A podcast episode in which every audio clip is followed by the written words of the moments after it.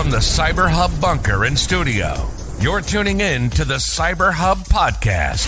And now for your host and CISO, James Azar. Good morning, security gang. Welcome to another episode of the Cyber Hub podcast practitioner brief. Wednesday, January 4th, 2023. We've got a packed show this morning, a lot to talk about. So we've got a packed show. Please make sure to subscribe, follow our podcast on your favorite podcast listening platform. Link is in the show notes to your favorite podcast listening platform. Please make sure to go subscribe, give us a five star rating, follow our YouTube channel there as well. The show is currently live at 9 a.m. Eastern on YouTube, LinkedIn, uh, my personal LinkedIn, and then our uh, Twitter account at 9:30. We re-air this episode on Twitch, Facebook, and the uh, podcast LinkedIn page as well. So you can catch it anytime you want, even after the fact by going to our YouTube page, watching the video live. You can do that as well. So let's get this morning show kicked off. Before we do that, though, my traditional uh, cup of coffee, my double espresso, whatever you're drinking to power you through this hump day, the first hump day of the new year. Coffee cup cheers. Our first story of the day is over 60,000 exchange servers still remain vulnerable to ProxyNotShell attacks. The CVE 2022 41082, which was a remote code execution uh, of one of the ProxyNotShell exploits, according to a recent tweet from the Shadow Servers Foundation, which is a nonprofit dedicated to improving internet security. Nearly 70,000 Microsoft Exchange servers were found to be vulnerable to ProxyNotShell attacks, according to the version information. However, new data published on Monday of this week shows that the number of vulnerable Exchange servers has decreased from 83,946 instances in mid December to 60,865 detected just on Monday. It's great decrease, by the way, 20 almost uh, 23,000 servers that have been patched. Still not enough. 60,000 still remain available. It kind of shows you also when people go into f- code freeze and you know some of the more critical patching where you need to take systems offline to do it are done uh, during the least uh, amount uh, the, during the times of least impact to the business. But ProxyNotShell could have significant impact. Waiting is is is not necessarily a smart thing to do. Um, Microsoft has released several updates to address the flaws during the November 2022 patch Tuesday, even though it wasn't detected until September. Um, so so a lot of activity there. Uh, thousands also exposed to ProxyShell and ProxyLogon attacks. So those are still out there as well. And all of that kind of leads to, to the question of, you know, we want to practice responsible security. We want to be able to do, but but the basis of responsible security is updating your your your your servers and patching your environments. And something as critical as uh, proxy not shell and and and and and all of those uh, do require people to get those updated ASAP. So if you're on this list for for whatever forsaken reason or one of your vendors is, you definitely want to kind of push that across uh, sooner rather than later. We talk about work from home a lot. Talk about smaller businesses. Well, uh, Synology Rout- Routers, which is a Taiwanese uh, networking and storage solution company, has released two different advisories and patches for some critical exploits in their environments. The two new critical advisories, which were published in late December, one of them was internally discovered, and it was a vulnerability affecting the uh, Synology VPN Plus server, which turns routers into an advanced VPN server. Track the CVE 2022 439er31 is an out of bounds right issue in the remote desktop functionality of VPN Plus servers. It can allow a rem- remote attacker to execute arbitrary commands. The second one describes the multiple vulnerabilities affecting the uh, Synology router manager. That's the OS that powers the firm's routers.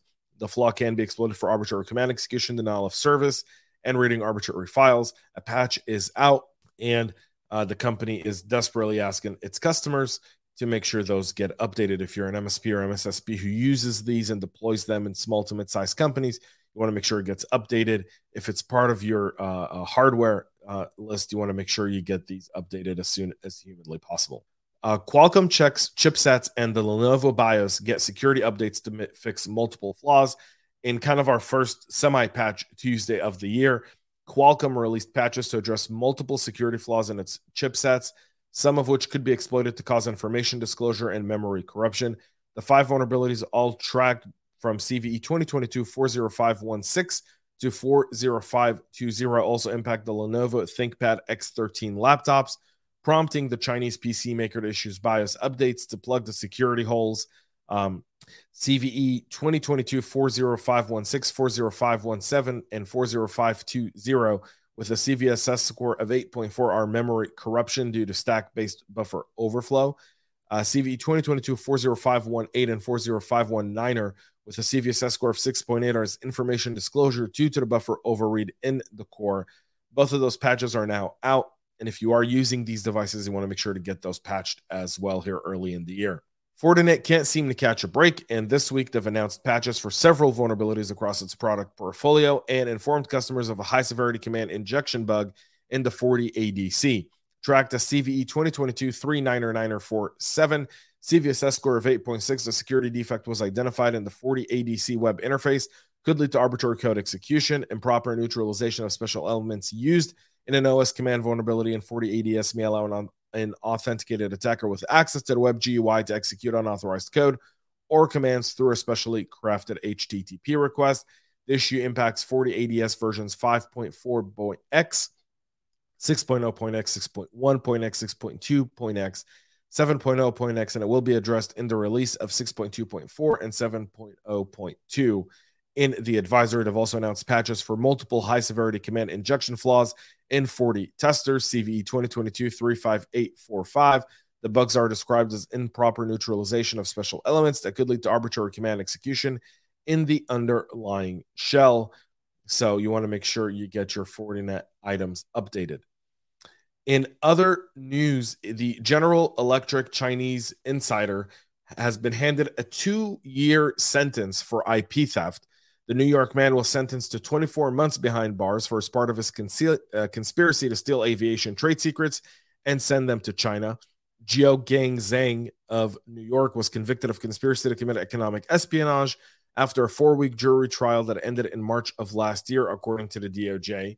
Zhang worked uh, at GE's Power Shen- Schenectady plant, I believe, from 2018 to 2000, uh, 2008 to 2018, where he was specializing in engineering turbine sealing technology. He was sending top secret IP to Chinese companies and universities researching, developing, and manufacturing parts for turbines. It's believed to be part of a more sophisticated cyber espionage campaign designed to help China gain parity with Western aerospace firms and help it build the C919er commercial airliner. According to Assistant Director Alan Kohler of the FBI Counter Intel Division, Zhang was a member of the controversial Thousand Talents program, a Communist Party initiative designed to recruit science and technology experts living abroad to make the country a world leader in the field by 2050. So he's required to pay 7500 and two years in jail with one year supervised release post imprisonment. Uh, got off easy. Um, to be honest. Um, pretty easy there.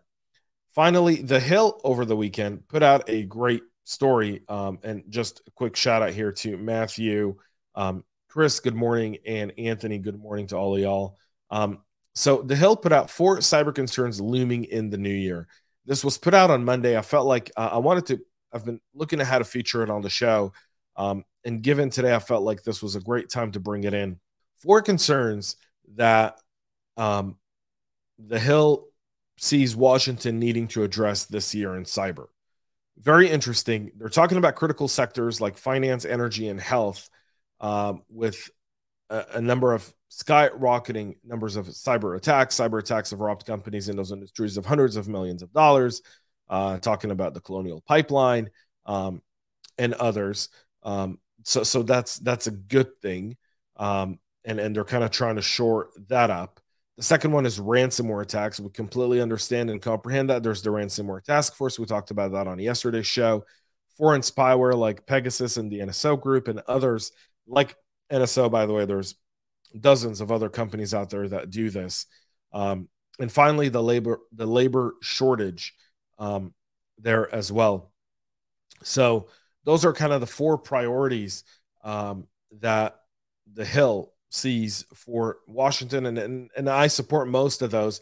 I, I think the one that's being missed here is deepening that uh, private public partnership when it comes to infosec um, and how you kind of leverage the ISACs and then the different cross organizations to really share information live and not after the fact.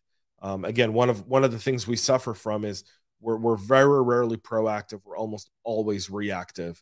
And so, how can we kind of flip that script? Um, and, and that's something we should be working on as well.